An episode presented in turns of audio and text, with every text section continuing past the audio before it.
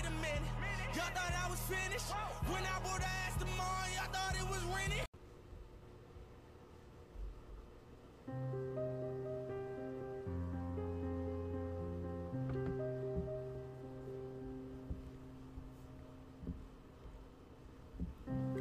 Welcome to the For the Throne Dynasty podcast.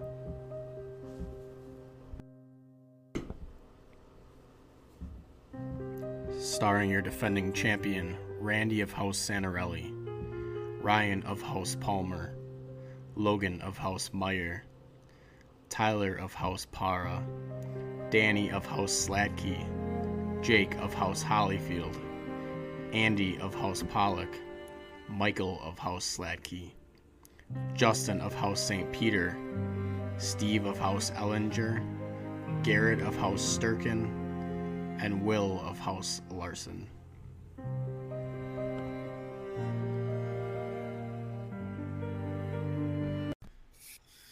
If you have watched Game of Thrones before in your life, you saw in the finale of the series a specific dragon flew off into the distance and we never saw them again.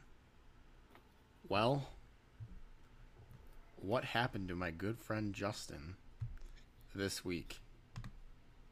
Well, I'm the Lord of the Vale. When I grow up, I'll be able to fight anybody who bothers me. Or you. When we get married, you can tell me if you don't like somebody, and then we can bring them back here and whoosh! Right through the moon door. So, him and my girlfriend Abby were thrown through the moon door. But our good friend Drogon came to Justin's rescue, rescue and swooped him from midair as he was thrown out of the moon door by Robin Arryn and brought him right here to the recording studio for For the Throne Dynasty podcast. The show lives on. How was that flight? Uh, it was it was eventful. I'm sad that I had to be thrown through the moon door this week, but uh, getting to ride on Drogon was a lot of fun and terrifying. I will say that as well. So you had a score of 58.6 this week in the Gulag. Abby had a score of 54.46. I did feel kind of bad because she had James White, and James White just absolutely tragic situation that happened this week. Um, feel for him, Badger alum, and I know Russell Wilson had like a really nice uh, conversation at the end of his game on Sunday night about James White and how good of a person he is. Just overall sad. That was Abby's last player. She had Devontae Booker on her bench, and I didn't even know that Devontae Booker had like eight and a half points last week. So I called her. She was on walk, and I said, "Hey, you need to probably pick someone up. Uh, your running back was just ruled out." So uh, she actually dropped Devontae Booker and picked up J.J. Taylor. J.J. Taylor had like I think negative 0.1 points. Uh, but I looked, and Devontae Booker would not have saved her anyways. So uh, she was kind of SOL. Who are the players that really struggled for you this week that forced you to go out of the moon door? Uh, well, Drew Lock uh, had had negative 1.4, and then got hurt and was out for the rest of the game. So I had negative from my QB spot. David Johnson gave me nothing. He gave me like four to five points after having 17 the week before. Uh, and then because you picked up all the tight ends on waivers, uh, I had to start Ryan Griffin from the Jets after I went and spent a bunch of money on Jack Doyle and he got hurt. And Ryan Griffin got me zero. So I got zero from my defense as well. So I got zero from my defense, my tight end, and I got negative from my QB. Hmm. and my top running back got me four. And that was what it took for me to be thrown out the moon door. Not good at all. Now, my roster consisted of, and going into the week, I'm like, there's 0% chance I'm going to survive this. I'm like, okay, I do have Kerryon who scored like one and a half points. Uh, I had Peyton Barber who was coming off like a nine point game because he actually I think it was even more than that because he fell in the end zone twice. So uh, I was like so excited about that. Um, but then Jameson Crowder got ro- ruled out, and I had to pick up Braxton Berrios, who was on the Jets practice squad until Friday. They call him up. He gets a late garbage time touchdown. That was big for me. I also had four tight ends on my roster, as you mentioned. I had Dawson Knox to start the year. I also picked up Mo Alie-Cox. I picked up Dalton Schultz, and I picked up Jordan Reed. And I was going back and forth for about an hour and a half of which two tight ends I was going to start because I had to start two. I ended up going with Mo Alie-Cox and Dawson Knox, and Dawson Knox did nothing for me. Jordan Reed had like 25 points on my bench. Dalton Schultz had like 20 points on my bench. Luckily, Mo Alie-Cox came to play.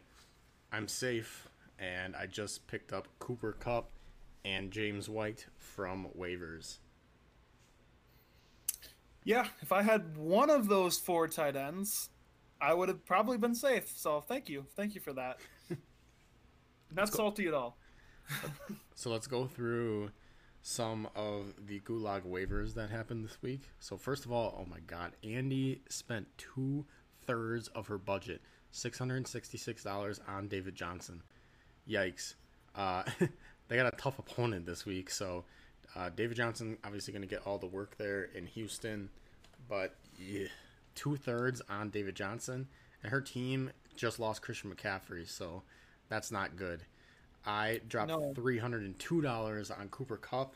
I outbid the next person by like hundred and fifty bucks, so I was not too happy about that. I still do have six hundred and sixty-seven dollars left of my budget, but uh, Cooper Kupp was a good. I mean, he's been off to a really rough season so far, so I'm really hoping that he can get his crap together.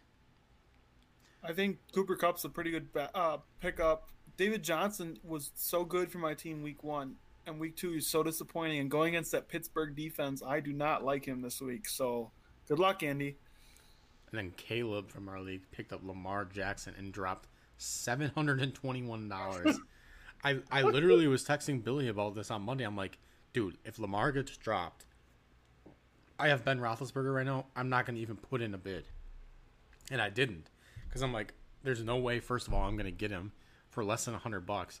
I don't really find it beneficial for me to drop a ton of money on him when I can find a QB that at least puts up a solid performance. And Pittsburgh's off to a great start. They're playing Houston's trash defense now. So uh, that was a really yikes move in my eyes. Yeah. Um, his team is solid. And I know he didn't have a QB. He was the one that survived with Tyrod getting hurt um, pregame. Shout out to the Chargers, Chargers incredible team doctor. Um, but uh, yeah, like seven hundred and twenty-one dollars on Lamar Jackson. Good luck. Now Sam, she dropped two hundred dollars, so a fifth of her budget on Dallas Goedert. Uh, do you think that was a bit of an overpay? I think you may be to blame as well. Uh, yeah, maybe to blame on that one. But th- Dallas Goedert's a really, really good tight end. She won another tight end. Probably it was too much money. I thought that was going to be. A, I thought people were going to be in a bidding war for him, but didn't turn out that way. and the last pretty beneficial or uh, impactful signing, I should say, was Jake. He picked up Myles Gaskin and he spent $109 on Myles Gaskin, who's actually had a really, really solid season so far. Uh, it's really weird though in Miami because they really have a three-headed approach with Myles Gaskin, Jordan Howard, and Matt Breida. So um, getting into the end zone once is big for Gaskin. It seems like he's gotten all like the early down work, which is big. Um, and I know that they like him more down there in Miami. Yeah, um, I really like Myles Gaskin down in Miami right now. I was I was huge on Matt Breida going into the year. I definitely thought Breida was the best back there. Didn't really know too much about Gaskin, but throughout all of the snap counts and everything so far, he is looking pretty darn good. That's a good pickup. So yes, we are now down to 28 teams left in the Gulag. Um, looking at our league, I think we have like five or six members that are still alive in the league. So uh, Randy opted out. You got eliminated. Little Slads isn't in it. Spaceballs isn't in it. Will's not in it. So uh, looking forward to seeing how this continues to go. Hopefully, I can keep surviving so I don't get thrown out of the moon door. Let's move on to cookies. C is for cookie, that's good enough for me. Oh, cookie, cookie, cookie starts with C. All right, so looking at cookies here, let's take a look at the week two cookies. So we'll go position by position. You want to start? Or you want me to start this this week? Go for it. You got this. All right, so starting with the quarterback. Well, two weeks in a row, the cookie goes to Russell Wilson, Mr. Unlimited. Maybe the front runner right now for MVP. Randy gets another cookie with Russell Wilson, who scored 43.42. Again, as I just mentioned, that's his second cookie of the season. Damn. All right, so then we move on to Ryan. Uh, Alvin Kamara gets his first cookie of the year with a 30.4 point performance. Uh, was helped big greatly in garbage time towards the end, but he had a really really good game for the Saints on Monday Night Football. Um, and then the second cookie goes to Aaron Jones of the Packers with the top running back score and the, the top score of the week um, on Jake Cascade Bears team with 45.6 points. He dominated that terrible Lions defense. Moving on to the wide receivers, second cookie of the season, Calvin Ridley. Jake, now do you see why I want him so bad or wanted him? so Just a little, yeah. yeah, Calvin Ridley with a 29.9 point performance. Our second cookie goes to Stefon Diggs, who has been an absolute steal this year in a lot of redraft leagues with Buffalo off to a great year, and it also helps that Josh Allen's very, very good. so Danny gets the c- cookie for Stefon Diggs with 29.3. We'll move on to the tight end position, where Sturk uh, joins the rankings with Darren Waller's top performance on Monday Night Football. That was a good uh, game for fantasy purposes. Darren Waller had 28.3 to be the top tight end played this week. Moving on to the flex, then we have one running back and one wide receiver. Let's start with once again a cookie going to Randy. Nick Chubb gets his first of the year with a 26.3 point performance. Second, let's move on to lefty. Let's do a backflip for Julian Edelman. He had the best game of his career yardage wise for New England. They he was gassed like the entire fourth quarter. They were using him so much. It's clear that him and Cam definitely have some kind of chemistry there. Julian Edelman with a 25.9 point performance. Yeah, that was a great game. Then we move on to back to Case Cascade Bear, uh, where his kicker, Younghoe Koo, the legend, the onside kick legend, also had a great week fantasy wise for kicking field goals and extra points, even though the Falcons had a really tough loss. Uh, Koo had 17 points from the kicker spot this week. Isn't it ironic that Younghoe Koo is the onside kick legend and the Falcons essentially lost on a ridiculous onside kick? It is it is pretty ironic, yeah. Moving on to the defensive line, the cookie goes to, because he is defensive line eligible, TJ Watt to Stark with an 11 point performance. Yeah, he was he was impressive. Uh, we move on to the linebacker spot, where Andy breaks through and gets our first cookie of the year with Zach Cunningham, the linebacker, with 15 and a half points. And then we move on to another first time cookie. Will gets a cookie with Antoine Winfield Jr. He was flying all over the field this week. He also put up 15 and a half points in Tampa Bay. That one makes me a little sad. I had him and I traded him. Um, then the last one cookie of the week two goes back to lefty, where Lavonte David, the linebacker, got him 14 points. Let's take a look at the scoreboard for team cookies right now. We have Amelia Clark fan at the top with four, Team Backflip and Bigfoot Experiences also with four. And then with three, so tied for fourth, we have Fresh Prince of Hilaire and Fuller House. And then tied at seventh, we have Madison Beer Fan Club and Lamar and Friends. And then we also have a uh, four-way tie at eight with King Henry's Kingdom. The kick is Gould. Do I have a pulse? No. And Mrs. Burrow. And then dun dun dun dun dun. Hit that Price is Right horn. Spaceballs. The FFT still has zero cookies on the year.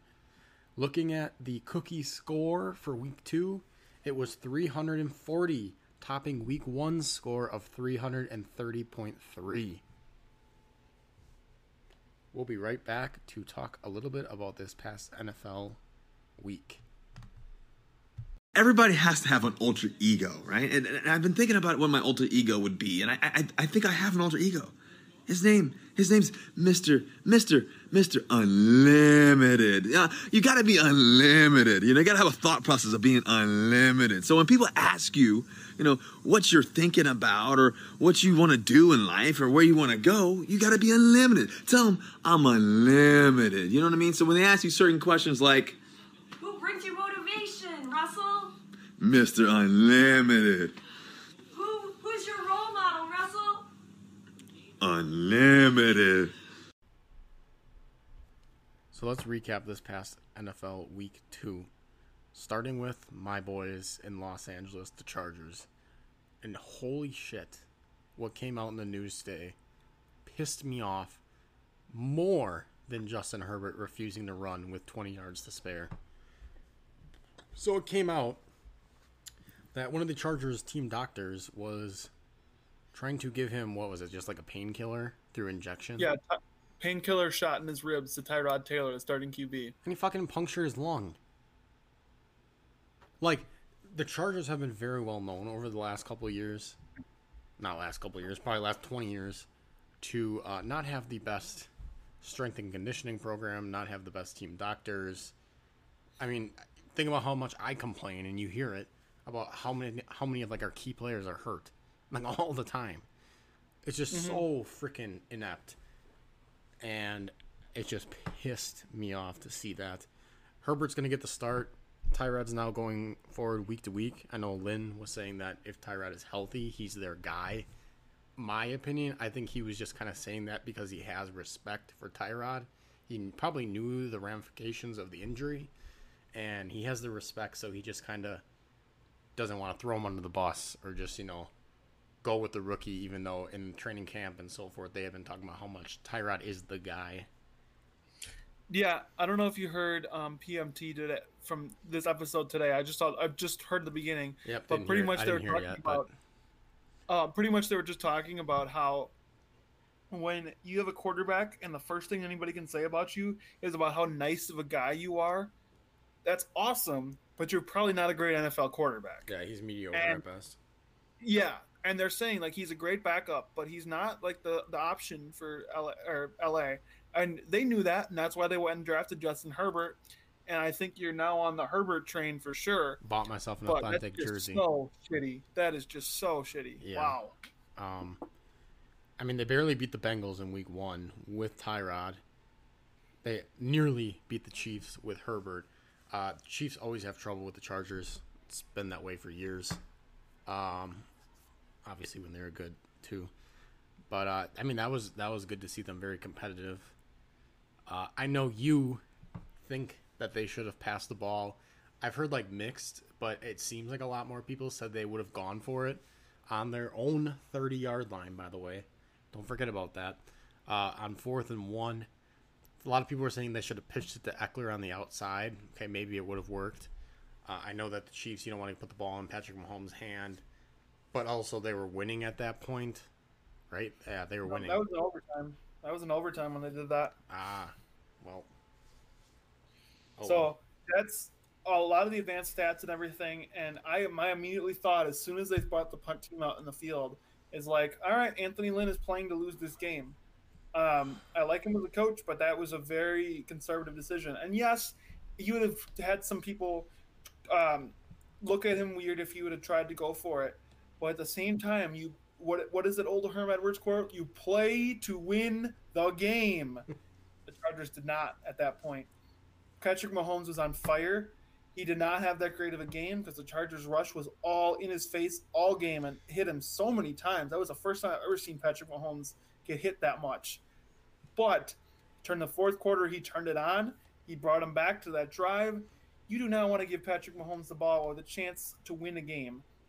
And when he has unlimited time, Chargers did, and Harrison Butker, holy cow, that he uh, number two kicker in the league right now because that was impressive. That was one from 53 and then two from 58 because of timeouts and penalties. Made all three, and the Chiefs won it. That was an impressive kicking performance. Yeah, Yeah, sad. I mean, they're one and one. Still a lot of a lot of battle. They should easily handle the Panthers this week. If they don't, even with her, I'm going to be so pissed off. Uh, Panthers defense is atrocious. It is on Vikings level. So, insane amount of injuries as well. Uh, big ones coming into the running back. Saquon done for the year, torn ACL. Christian McCaffrey high ankle sprain. He's on IR now. It's looking like a four to six week injury. And to be honest, a lot of people that come back from high ankles, they're not themselves for like two three weeks. So I'm curious about that. Uh, Sutton as well. He was a little banged up. He, he plays in this game and then he tears his ACL. So he's done for the year. Uh, what else? What am I missing? Uh, the 49ers had an incredible Oh defensive line, and they had both of their starting defensive ends, Nick Bosa, not sorry, not Nick Bosa, Joey. No, Yep, it was Nick, Bosa. Yeah, Yep, Nick Bosa. uh, and Solomon Thomas. They both tore their ACLs. Uh, Jimmy Garoppolo is going to be out a few weeks with um, an ankle injury. They also lost two of their, their top two running backs, Tevin Coleman and Raheem Mostert, who will be out a few weeks. Um, Parris Campbell with a severe knee injury, but he'll be out about six weeks. Uh, Drew Lock, severe shoulder injury, which screwed over my Gulag team, but he's also the face of the young Denver Broncos. Um, he's got uh, he'll be out a bunch of weeks. Davante Adams. Uh, I know. I don't. We don't Davante know. Adams, He might not play this week. He might not play this week, but there this is more injury maintenance. He pulled it a little bit, and they he, he wanted to go back in. And they're like, "No, we're winning by a lot. You can you can chill." Um, there was more. Dawson was Knox just- concussion. Dawson Knox concussion. Um, CJ Uzomah, the Bengals tight end, uh, torn Achilles. Um, so yeah, there was just a ridiculous amount of injuries that really screwed over a bunch of fantasy teams this week. And they're uh, before I say that, screwed over the player in their career and the teams that they actually play for too. Yep. Um, yeah, it was it was really really rough for injury wise. Uh, Packers absolutely dominated again. They scored 40 again. Uh, their offense doesn't look like it's taken a, a step backwards, that's for sure.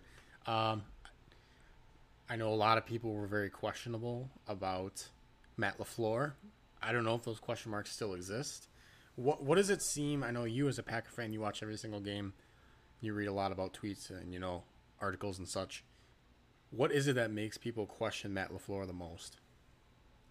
Um, I think it was the fact that he was he, he didn't have the greatest experience in like offenses with great quarterbacks. He was more of like a run heavy Yeah. coach.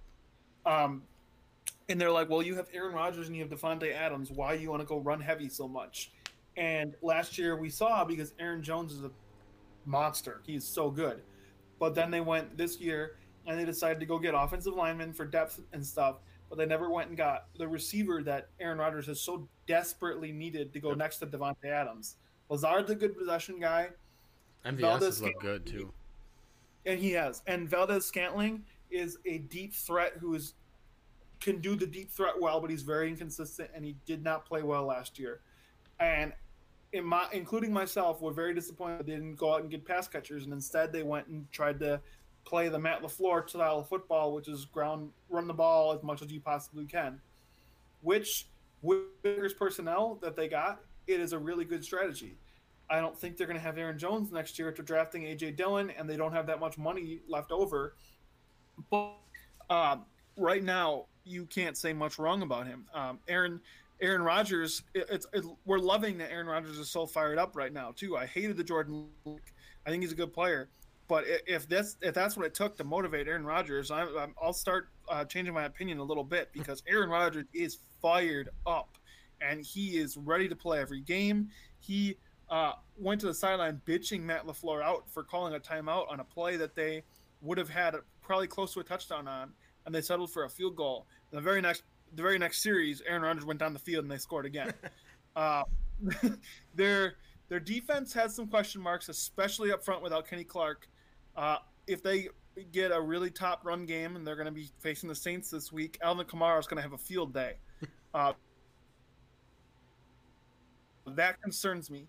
But their offense is looking really, really good, and that is fun to watch. No, I think it's going to come down to either paying Aaron Jones or David Bakhtiari. And my opinion is I'll sign Bakhtiari any day of the week over Aaron Jones. Thoughts? Absolutely. When you when you, when you have an All Pro uh, left tackle in his twenties, you do whatever the fuck it takes to get to sign him.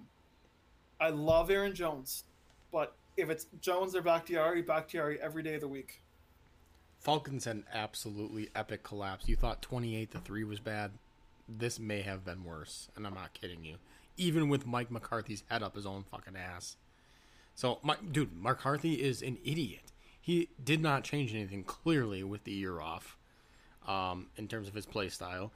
And that onside kick, which, by the way, it was so funny because one of the announcers was talking about, like, oh, you know, I've I haven't seen one of those kicks in a while where they, they lay it on the side or whatever he said. And then, the, and then Zuerlein does it, kicks it, and it literally rolls past four different Falcons. They could have picked it up at any moment. Don't tell me that they didn't know that.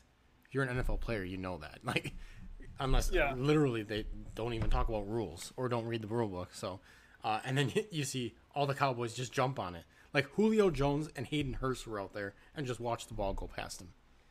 That's inexcusable. And then they drive down, they kick field goal, win the game. That looked like it was more of instinct because the Cowboys knew the rule. Like they knew they couldn't touch it for ten yards, so they literally ran up to it and was just standing around it. And even if the Falcons knew the rule, if you run up, if someone runs up to you and is watching something but won't touch it, human nature, you're gonna want to just relax and see what the hell's going on.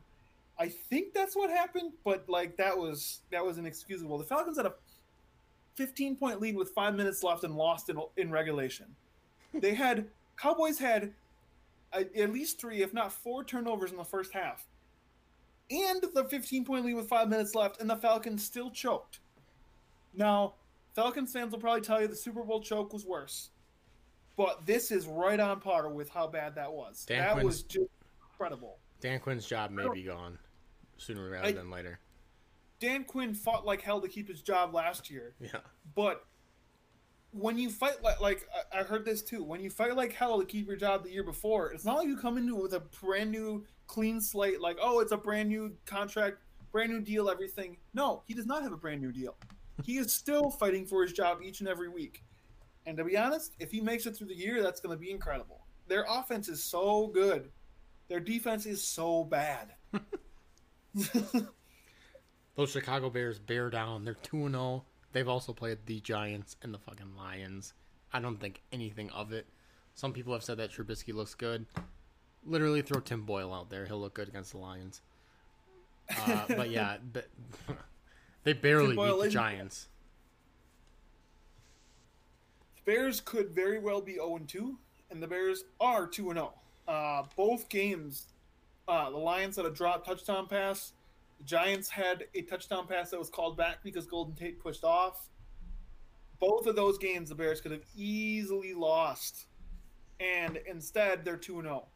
Um, say what you want about Trubisky, he's he's had plenty of his ups and downs. He turns it on when he has to this year, and that is a skill as is it that is a skill by itself for a QB. You'd love it if you have it all the time, like you know, like Lamar Jackson, Pat Mahomes kind of guys. But if you can just turn it on when you need to, that's you can win some games that way, and that's what the Bears have been lucky with. Uh, I think the Bears' schedule gets a little tougher this week, so we'll see if they're legit or not. Seahawks Patriots game, one for the ages. They always have great games in prime time. We had the uh, the invisible push off last time, and then we obviously had the Super Bowl. You're at the one yard line, throw the ball, yikes! So that game was crazy. Uh, Abby and I were laughing about it also because we loved they had like that screen and like all the players could like run up to it and like do like show offs and like showboating and stuff like that. It was just kind of funny. Um, and you know Russell Wilson absolutely freaking cooking. His touchdown pass to Tyler Lockett was unfreaking believable. That window was so small. Uh, you know, for not receiving a single MVP vote to this day, still makes zero sense to me. I think Russ is the early MVP favorite. What do you think about that? I 100% agree. Uh, Russ is the MVP favorite, probably with Josh Allen and Kyler Murray right behind him, in my opinion. Yeah, Josh Allen was Um, my second one. Yeah, Russell was just, oh my God, he was so good. And Cam Newton played out of his mind too, and it didn't even matter because Russell Wilson was just on another level. It was, I didn't see much of that game, but holy cow, he just, any throw he wanted, he had it in the bag. Um, that let Russ cook um, hashtag that the Seahawks fans did kind of uh, think as more of like a niche thing. It made it to Sunday Night Football. It's on trending on Twitter every time Russell Wilson plays. If he he will get at least one MVP vote this year, Yeah. just off these two games alone. As long as he stays healthy this year, he will just get off of these two games alone. He's been that good. I might be in He has the more touchdowns than incompletions on the year right now. Yeah, what? Yeah. I might be in the minority on this, but I think that that play call by the Patriots was actually a good call. I just don't think that they should have done it right up, like right up the gut. Also, if you saw, um, I don't remember who it was, but someone tripped them up. Did you see that? yeah, yeah, that was uh, that was a solid call. You Uh, know, it, you like it's so obvious that whenever it's been in the five yard line, they're gonna run that exact same package. If you're the defense, you know it's coming, and yet no one can stop it. The only reason it was stopped Yeah. is his, his own teammate this time. It worked three other times in that game when they varied it up a little bit, but it worked three other times. Why not go back with what's working when you have a QB that's incredible at those short runs? I did not mind that play call at all. That was a good play call. It's just the Seahawks defense was ready for it and they actually stopped it, and that was that was a really really good play. Do you believe Cam is back, or do you think it's just kind of the system? I think he's back. He was he's not been healthy for about two and a half years now. He was an MVP level QB. Um, Randy has got us killing at his quarterback spot this uh, now and uh, for the throne, but Cam Cam is legit, and I would not be surprised if the Patriots found a way to resign him because he is so good. I'm. uh I think we've all kind of seen that it's it's pretty tough to trade a quarterback in our league, which is so weird because in like another league I'm in that's only 12 teams, it's like impossible to get a quarterback. In this league, like everybody's trying to sell the quarterbacks as they should, because like if you have three, four on the team that are good, why would you keep them all? Yeah. Um, uh, it, it, it always goes down to the evaluations of your QBs. If you have like top guys, like in my case, I do, I don't need to bring a down, be a downgrade and trade one of my top guys unless I get an offer that blows me away. And people, and uh, in this league and in other leagues too, they, value QBs differently, and you should be trying to tr- sell high if you have some top guys. Um, uh, yeah, it, it's it's tough, and when you have Randy with Russell Wilson and Cam Newton, myself with Dak and Kyler, like all four of those guys are every week starters, and there's plenty of other teams that have multiple every week starters as well. It's just it's tough. Saints lost. They lost to the Raiders in Las Vegas on Monday. You know who else lost? Those coaches' paychecks. All that money went straight to the fines, not wearing masks correctly. At what point are they just gonna stop doing this chin strap garbage and just wear the mask? Yeah, I mean, um, you see it at school too when kids kids think that kids think that uh, having their their masks on their chin is the a thing to do, and uh, while they're getting a, a, some good uh, examples from the NFL head coaches, yeah, they're going to be paying quite a bit. Uh, hopefully, they start realizing that they actually have to wear their masks. No, I thought Raiders actually looked pretty solid. That offense was was working on all cylinders. Derek Carr looked actually really good. Drew Brees, on the other hand, looked absolutely washed up in my eyes. I don't know. He, I, I- know Michael Thomas isn't there, and you know you could use that as an excuse, but he did not look even remotely good. See, I didn't see much of this game, but I, from what I've heard and from what you said and others have said, he does not look good this year. Uh, he looks, you you have he looks washed, and I, I agree. He he's been incredible for so long, and he's set so many NFL records, but it looks like he just hung on a year too long. He doesn't have it right now, and it sucks because the Saints have a roster that's Super Bowl ready, Yeah. but right now they're kind of being held back by their quarterback. The good thing about having Kamara is they can run the ball, and he's so good that they may need, not even need to depend on Drew Brees that much. Okay. And even still, they have Taysom Hill and Jameis Winston, Yeah. who could be better starting than that. Oh my gosh! So on Chris Long's podcast today, they were talking. They're like, okay, if like Drew Brees continues to struggle, can we see Jameis at some point during the season? I thought that was wild, but also, I mean, is it? I mean, but also at the same time as Drew Brees, it could be his last year. What's the point of putting him on the bench? But it would be like an Eli Manning situation of last year, where they put him on the bench for Daniel Jones. Yeah. Absolutely. Time for that weekly Adam Gase update. Absolute trash. Things haven't changed. Uh, Frank Gore is now the guy there in New York. In addition to that, uh, even in a week in which they were down of two wide receivers, uh, I think two offensive linemen, um, and a running back, and Le'Veon Bell. Chris Herndon is not featured at all. He is by far their most talented player on the field.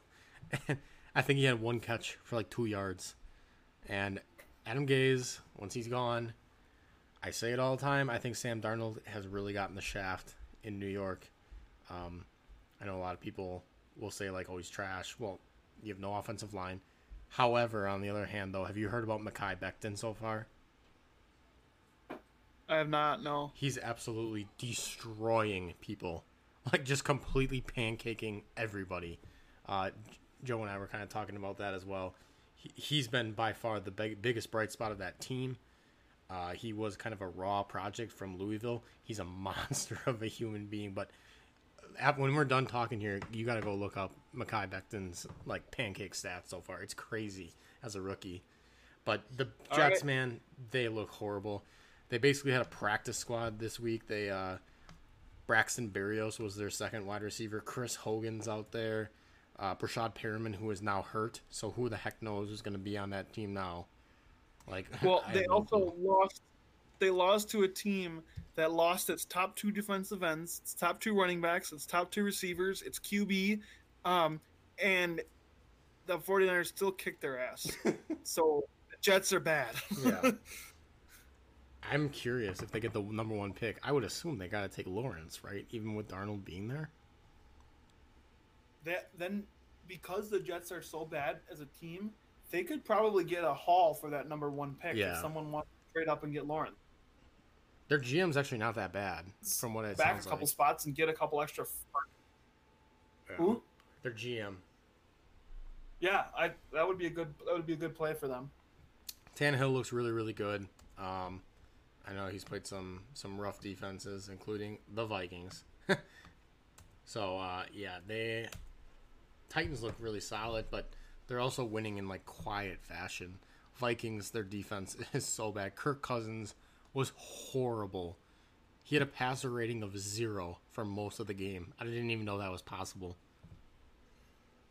Yeah, um, the Colts the Colts look good.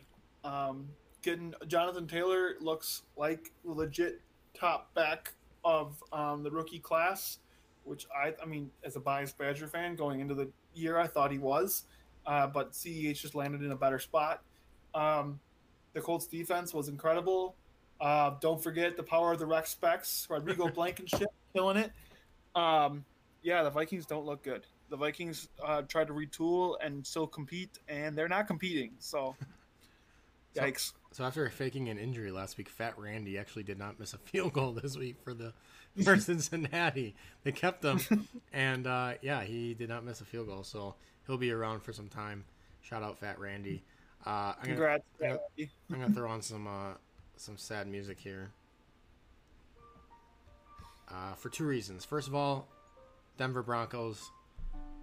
Sorry, my team. Just kidding. Rival in the division. Uh, Drew Lock gone. Courtland Sutton gone. Von Miller gone. What? Phillip Lindsay gone. What's next? I don't know. They, they just they're the walking wounded right now. Um, them and the 49ers, they're they've been hit the hardest with the injury bug, and the Broncos couldn't afford that. With their entire starting lineup healthy, they had a chance to at least try to make some noise in the AFC. With their walking wounded, they they don't, and it'll just be a rebuilding year again for them. Also wanted to keep the the sad music going here. We did have one trade this week. shout out duplicate player, was traded for a sixth round pick, 2022, right? Yep. So Justin sent a 2022 sixth round pick to Will for duplicate player. Can you please give the listener some details of why you did that move? Yep. So Logan and I are in a league with our significant others, my fiance and his girlfriend. Um, and we make like a it's just a four team league and it's a crazy league where you have like three starting QBs, about four or five running backs, four or five wide receivers. I don't know the exact roster size, but it, it's insane. We play like 20 players each week. Um, and we make just fun side bets um, for every matchup so far. We're, we'll work on the side bets yet for this one's coming up. But we made a bet. Well, Logan came up with it, and I agreed to it that whoever lost this week in our matchup had to send a sixth round pick to Will for duplicate player. And Logan pasted me, so I sent a, my sixth round pick from next year for duplicate player. And I had him last on my roster for about 12 hours until I tried to make a waiver claim where I had to drop two players um, to make the claim. And I'm like, what the hell? And then I realized duplicate player was still on my team and he was immediately dropped. And we will not be making another bet for that. So Will will not get another asset once he picks him up again for the third time because I know that he will. yeah, so goodbye, duplicate player, once again. He's he's gone but never forgotten. He keeps coming back into our lives. Can never be duplicated again. All right, let's talk about some waivers. So waivers ran today. Uh, the big one was Dion Lewis. I who who got him? Was it Tyler? Tyler, yeah. Okay, so forty-eight dollars spent. Don't know how much total he has. Ugh, I, I think that's an overpay because they just picked up Devonta Freeman, but Deontay or obviously Devonta Freeman's not going to be familiar with the system at the moment, so maybe it could be like a one-week type play if Tyler starts him. May also maybe Devonta Freeman's not even that good. Maybe he's out of football shape. So we'll see what happens there. I thought that was a bit of an overpay, but we'll see what I, happens. I definitely agree with that. Um, I thought I put in a, I think I put in a bid for about mid twenties. Uh, I thought even that was a little high for myself. So when I saw that he went for forty eight, I was like, okay, I, I don't need to spend almost half my budget on Dion Lewis. I think he's a good player. And they lost Saquon, but I also think with Devon uh, Freeman and Wayne Gallman in the picture, I, I don't know if I'd spend forty eight dollars on um, Dion Lewis. I picked up uh, Drew Sample. I'm so pissed about this. So Randy put in a bid for zero. Ryan put in a bid for one buck. Um, but and I put in a bid for thirty two dollars. So uh, yeah, definitely a lot more. but um, so the, the reason behind me signing this player is uh, right now I have Ian Thomas as my third tight end, and then I have Chris Herndon. And really, Chris Herndon's uh, coached by Adam Gase. Only reason that not producing, and then also Ian Thomas has done like nothing. So I didn't necessarily feel comfortable with dropping him right now because I know Greg Olsen's always been really involved with Carolina. So I picked up Drew Sample.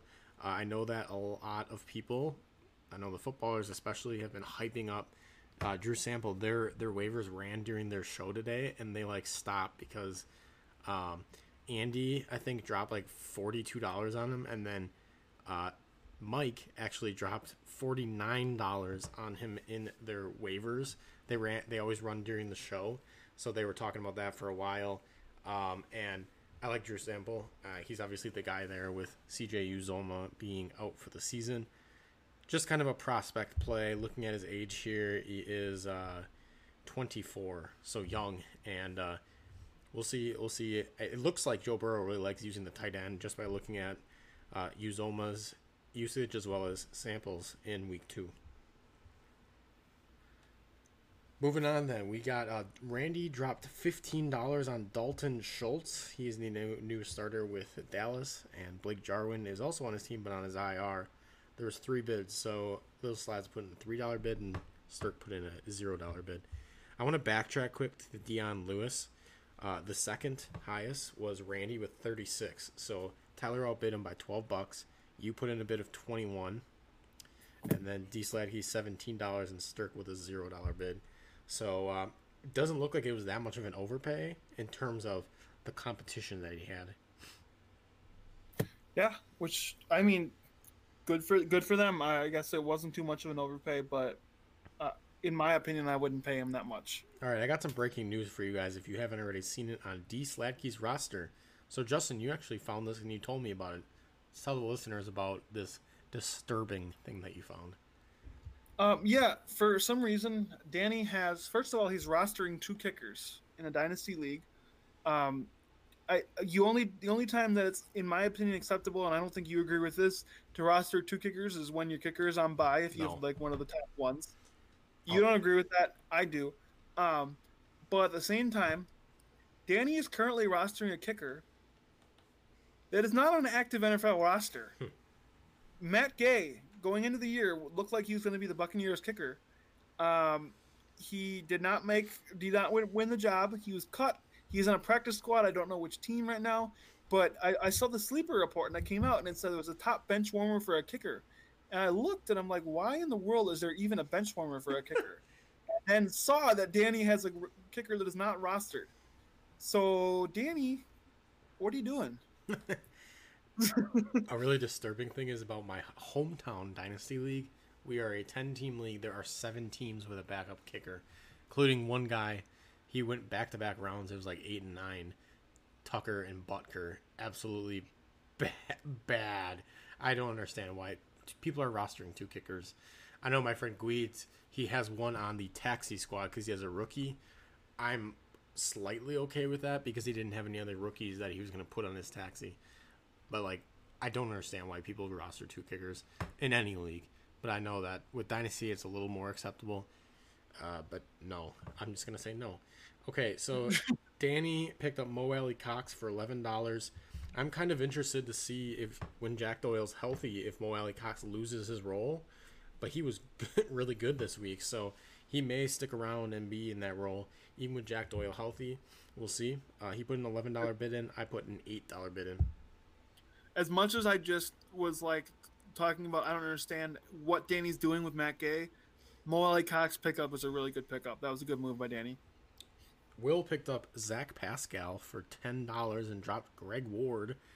Um, Zach Pascal had a ten point nine point performance.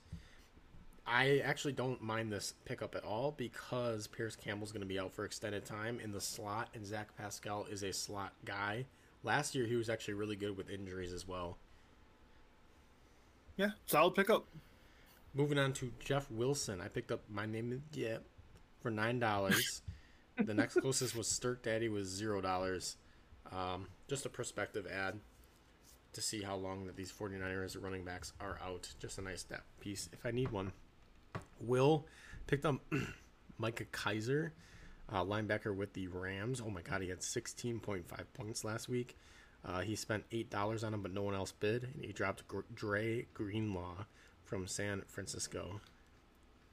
I mean, yeah, Micah Kiser. I, I looked at some of the descriptions, and they're like, well, without Cory Littleton, Micah Kiser is a young guy who is going to rack up fantasy points. Okay, good pickup. I mean, he might have overpaid a little bit, but good pickup, I guess. So I picked up Jeff Driskel. Arthur, I have a plan. And I dropped Tyrod Taylor. Uh, good riddance on that one. I spent seven dollars. I have no clue why I did it outside of just having a starting quarterback to add with Tannehill. So now I got three quarterbacks. I don't understand that one. Yeah. You, I, you didn't need Jeff, Jeff Driskel at all, and I don't know why you spent money on that one. I'll, I'll tell you that. Yeah. it is what it is. Moving on. Will picked up. How much money do you have left in your waivers right now? What's that? How much money do you have left in your fab right All now? right, let's take a peek here. I have eighty-two dollars. Damn. Like even with a 32 dropping on one player, nine on another, seven on a guy you didn't need. Okay, all right. But I guess you must have saved a bunch from last year in the off season then. Yeah. Um, okay, so I didn't really spend any in this off season, so that's probably a big reason why.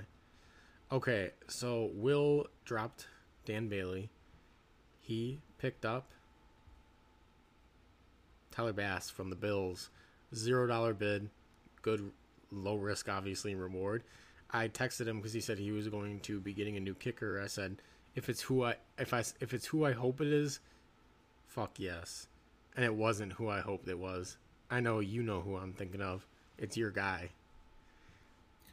Power of the Rex specs, baby. Rodrigo Blankenship. So he didn't pick that guy up.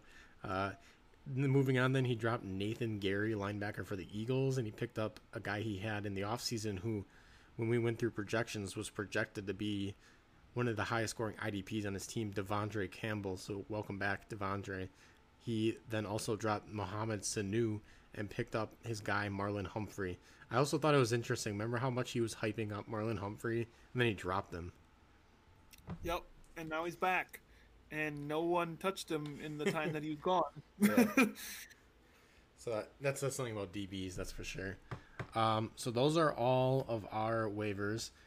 We are going to come right back and we are going to talk about this week's matchups. Vanashilak man rekt mizala. Anavajak man frikin hoshora.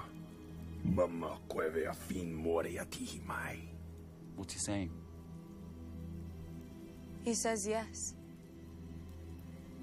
You shall have a golden crown that men shall tremble to behold.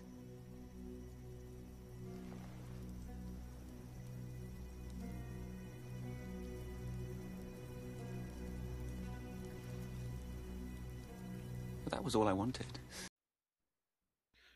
All right, so we went to the week two matchups. I'll start with myself because it's first on my phone. Um, I am going to start 0 2 in this for the Throne Dynasty League. Uh, I lost to Little Slads.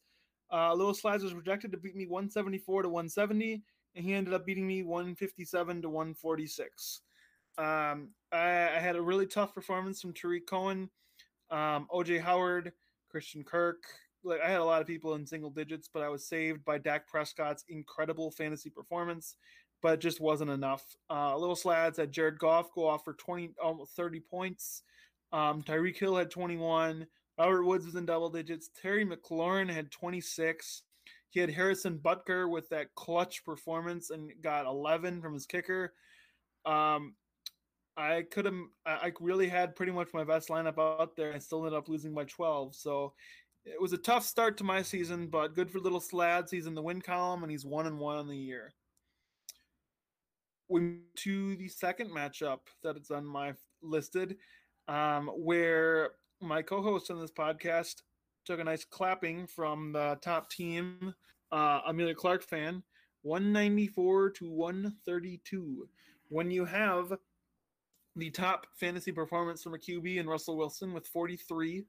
Um, you got a cookie from Nick Chubb with 26. Odell had 17. Dalvin Cook had 17. Miles Sanders had 21. Mike Evans had 23. He had a really, really good performance. I'll let you talk about your team. How did you feel how your team performed this past week?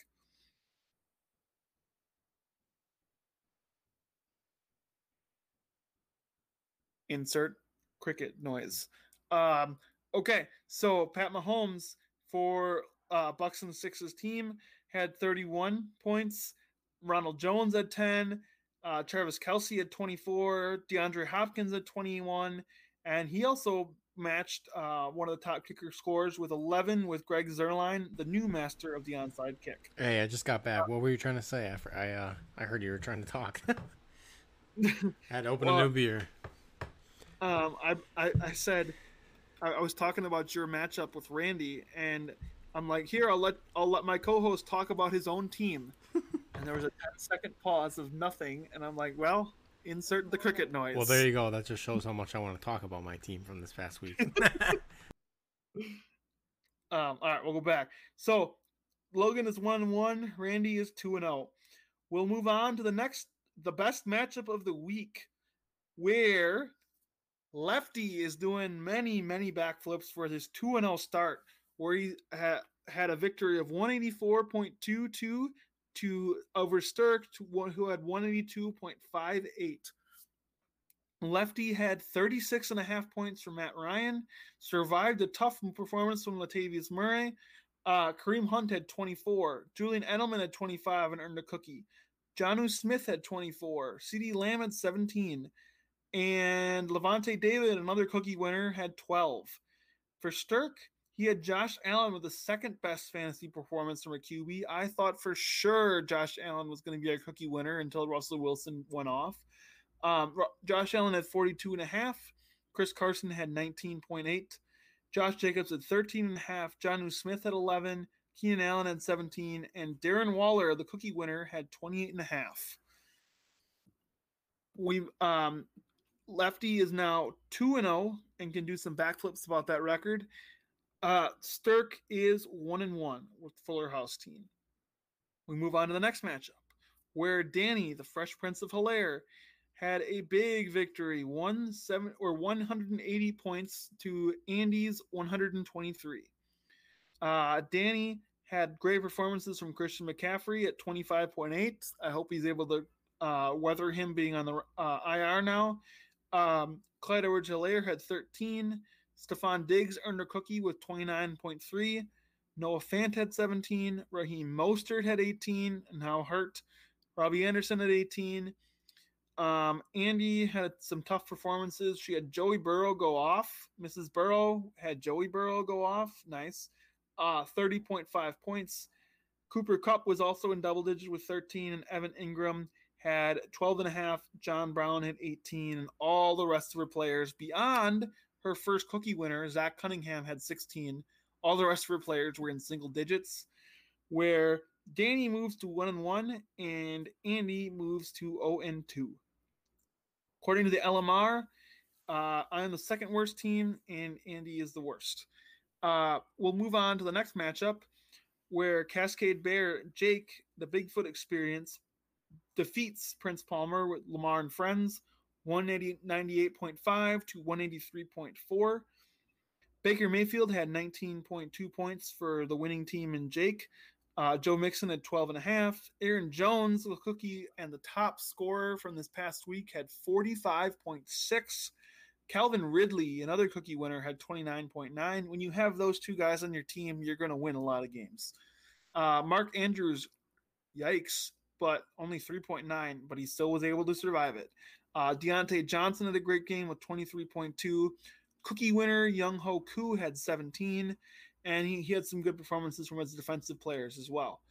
Uh, for Ryan, Lamar didn't have that great of a game, and he still had 20 points. He's incredible. Um, Cookie winner Alvin Kamara had 38.4. Kenyan Drake had 11.5. Tyler Lockett had 19.7. DJ Moore had 21.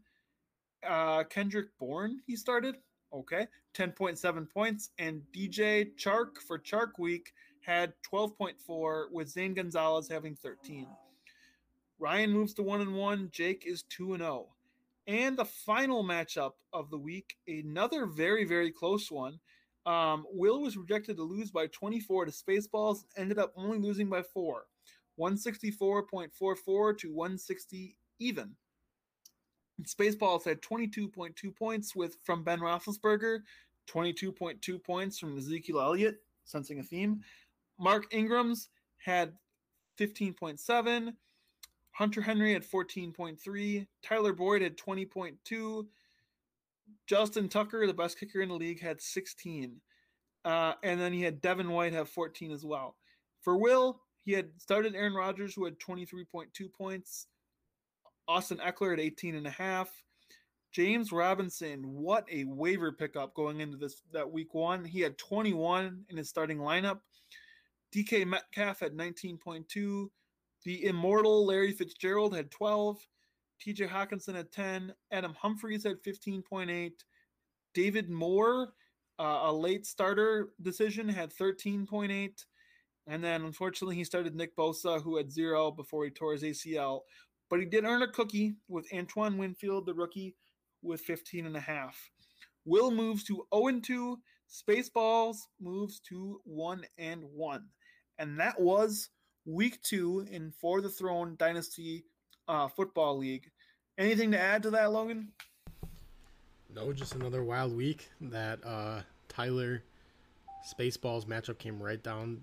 Oh, sorry, Tyler Stirk came right down to the matchup, right down to the end with uh, Darren Waller and and uh, Todd. Gur- or, Jesus, I cannot. Darren Waller and Josh Jacobs versus Latavius Murray, who was doing nothing at all. So it was just a matter of can Tyler hold him off? He ended up doing so. Big win for him, and now he gets Danny, who does not have Christian McCaffrey. Could Tyler possibly start the year 3 and 0 after we were projecting him to be absolutely horrible? We'll that see. would be crazy. Yeah, we'll find All out. right, I'll, I'll, I'll let you do the preview. Uh, it was fun. It was a fun week two. I'm looking forward to week three. All right, so here we go. Looking at some week three matchups, we first have the Madison Beer Fan Club against King Henry's Kingdom. It's a matchup of one and ones. Right now in the starting lineup, it looks like Little Slads is planning to start Ryan Fitzpatrick against Jacksonville tomorrow night. It is in Jacksonville. We'll see because Jays actually have fans that are able to do it. They don't wear masks. Quite irresponsible. On my side, I got Patrick Mahomes right now against Baltimore. I am, I'll be honest, debating on starting Ryan Tannehill against the Vikings' horrible defense. We'll see what I decide. Could I possibly bench Patrick Mahomes when healthy? Maybe. He's projected 31 and a half. Running backs then. So Little Slads has Derrick Henry and Todd Gurley against the Bears and the horrible Vikings D.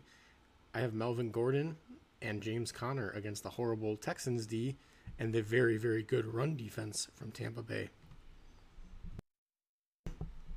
Wide receivers, he's got Tyreek Hill and Robert Woods. So that's a ew. If Patrick Mahomes throws touchdowns to Tyreek Hill, cancels out a little bit. Uh, and then Robert Woods could have some trouble with Buffalo's very good defense. I got Adam Thielen against the Titans and DeAndre Hopkins against the horrible Lions defense. Tight ends, we got Jared Cook versus Travis Kelce. Flexes right now, it looks like I have Jerry Jeudy and AJ Green. He has Terry McLaurin and Devin Singletary on his squad. Also, two of the top kickers battling with Zuerlein and Butker. IDPs, well, IDPs are pretty much irrelevant. So, with that being said, Sleeper currently is projecting me to win by 9 points. Moving on to the next matchup Team Backflip versus Fresh Prince of Hell Air. Right now, Sleeper is projecting a .18 point victory by Tyler, who is starting Matt Ryan at the quarterback versus Chicago. That could be tough. We'll see. They're going to have to probably play catch up if Chicago can get on ahead early. But also, that defense is really good. It might be low scoring. He's got Dar- Darrell Henderson, who's going to be a starter against the Bills. That's the negative. Positive is Cam Akers is banged up. Malcolm Brown like broke his pinky or something. He's got Kareem Hunt against Washington football team. Good in that their defense could give up some points. Bad in that they may not need, be needing to play catch up. Wide receivers then he's got Michael Gallup and Julian Edelman, who is banged up. He did get completely gassed against Seattle. he's got Jonnu Smith right now against Minnesota, who's also banged up. And then in the flex, he's got CeeDee Lamb and Brandin Cooks. Cooks is always banged up. On D Slagky's side, he's got Drew Brees against Green Bay in a prime matchup. He's got Mike Davis right now and Clyde Edwards-Helaire as his starting running backs, both against good defense in the Chargers and the Ravens. Wide receivers, he's got Jarvis Landry and Stefon Diggs. Diggs, I already told you, he is having an outstanding start to the year. He's got Noah Fant against Tampa Bay. His flexes right now, quite the shocker, I'll be honest about the first one. He's got Van Jefferson, rookie uh, for the Rams, right now starting against the tough Bills defense. And you got Robby Anderson. I like that start, even with Chargers having um, some really good corners. So, like I said, Sleeper's projecting a .18 point victory by Tyler. Looking at week three, then we have, or sorry, matchup three, Bigfoot Experience versus the Kick is Ghoul. Right now, Sleeper's projecting a three point victory by Bigfoot Experience. Bigfoot has Baker Mayfield seat covers uh, playing against Washington. That could be good. He's going to have to watch out, though. At least that offensive line improved, or he would be on the ground all the time from that awesome front with Washington football team. Running backs, he's got Joe Mixon, who has really struggled this year. Needs to get it going pretty soon, or it's going to be tough for him. He did just get a new contract. Uh, he's playing against Philly. We got Aaron Jones against the Saints, which could be good because he's using the passing game as well. Wide receivers, he's got T.Y. Hilton against the horrible Jets. Calvin Ridley against the Bears. I'm curious who he gets. Maybe Kyle Fuller. uh, on the corners, or maybe Jaylon Johnson, who has had an outstanding year as a rookie. Uh, he's probably a top five rookie right now in the NFL. Tight end, he's got Mark Andrews against the Chiefs, who do give up a lot of points. I think that game's going to be a shootout. In the flex, then, he's got Diontae Johnson against Houston's horrible defense and Darius Slayton against San Francisco's beat up defense. Richard Sherman's gone. On Justin's side, we got Kyler Murray right now against the Lions. That should be an absolute lighting up. Then he's got Jonathan Taylor against the Jets. Another game where he's going to explode. We got Tarik Cohen against the horrible Falcons defense. DeVante Parker against the horrible Jaguars defense. Amari Cooper against the Seahawks defense, who can give up a lot of points. Logan Thomas going up against Cleveland's bad defense. This is looking real nice for Justin, I'll be honest. Christian Kirk going against the Lions. Kirk's been off to a pretty rough year so far. And right now he has Davante Adams in his flex, uh, who may not play. I'm curious what he does and how he would rotate if Davante Adams doesn't play. So right now, Sleeper's projecting a three-point victory for Jake. Moving on to Mrs. Burrow versus Lamar and Friends. Sleeper right now is projecting a 31 point victory for Ryan. Speaking of Ryan, right now he has Lamar Jackson against the Chiefs. Amari or sorry, Alvin Kamara against the Packers bad defense. We have Kenyan Drake against the bad Lions defense. We have Tyler Lockett against the defense of the Cowboys that can give up points. DJ Moore against the Chargers, probably going to get uh, Casey Hayward is my guess. Mike Gesicki against the Jaguars, that'll be a nice matchup right now. And then he also in his flex has Kenny Golladay and DJ Chark. Um, curious because DJ Chark has missed the last two days of practice. Kenny Golladay has missed the last day of practice. Uh, but, but Patricia said he is okay. They both may not play, which would be tough for Ryan to beat Andy. That would be rough. But I think he has enough good players. On Andy's side, she's got Joe Burrow against Philadelphia, and then the running backs Zach Moss against the Rams and Fournette right now against the Broncos. Wide receivers, she has Anthony Miller, who is coming off of a goose game last week. Uh, he is playing against the Falcons' bad defense. Cooper Kupp's playing against the good Bills defense. Probably going to get Tre'Davious White. Uh, that's not good. Evan Engram against the banged up 49ers. N'Keal Harry, who, my gosh, he looks like he has something going right now with Cam. And John Brown against the Rams. So Sleeper's projecting a 31 point victory right now for Ryan.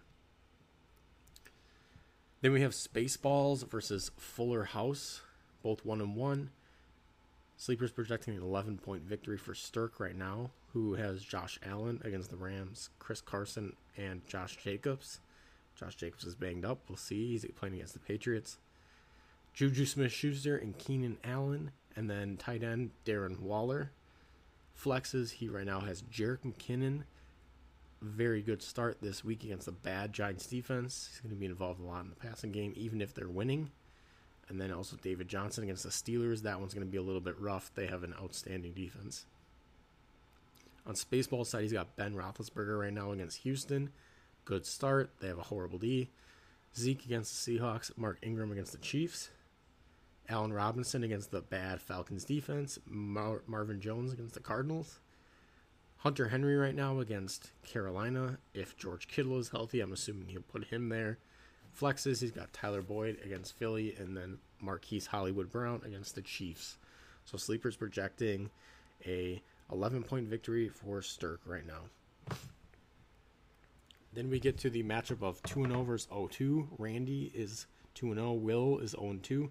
Sleeper right now is projecting a 43 point victory for Randy, who right now has Russell Wilson at starting quarterback. We have Dalvin Cook and Nick Chubb as his other running backs. Julio Jones and Odell, who, by the way, Julio is doubtful for this week. So um, that'll be interesting because guess what? Also, AJ Brown is doubtful for, doubtful for this week. So, ooh, looks like he's going to have to play Mike Evans. What a shame.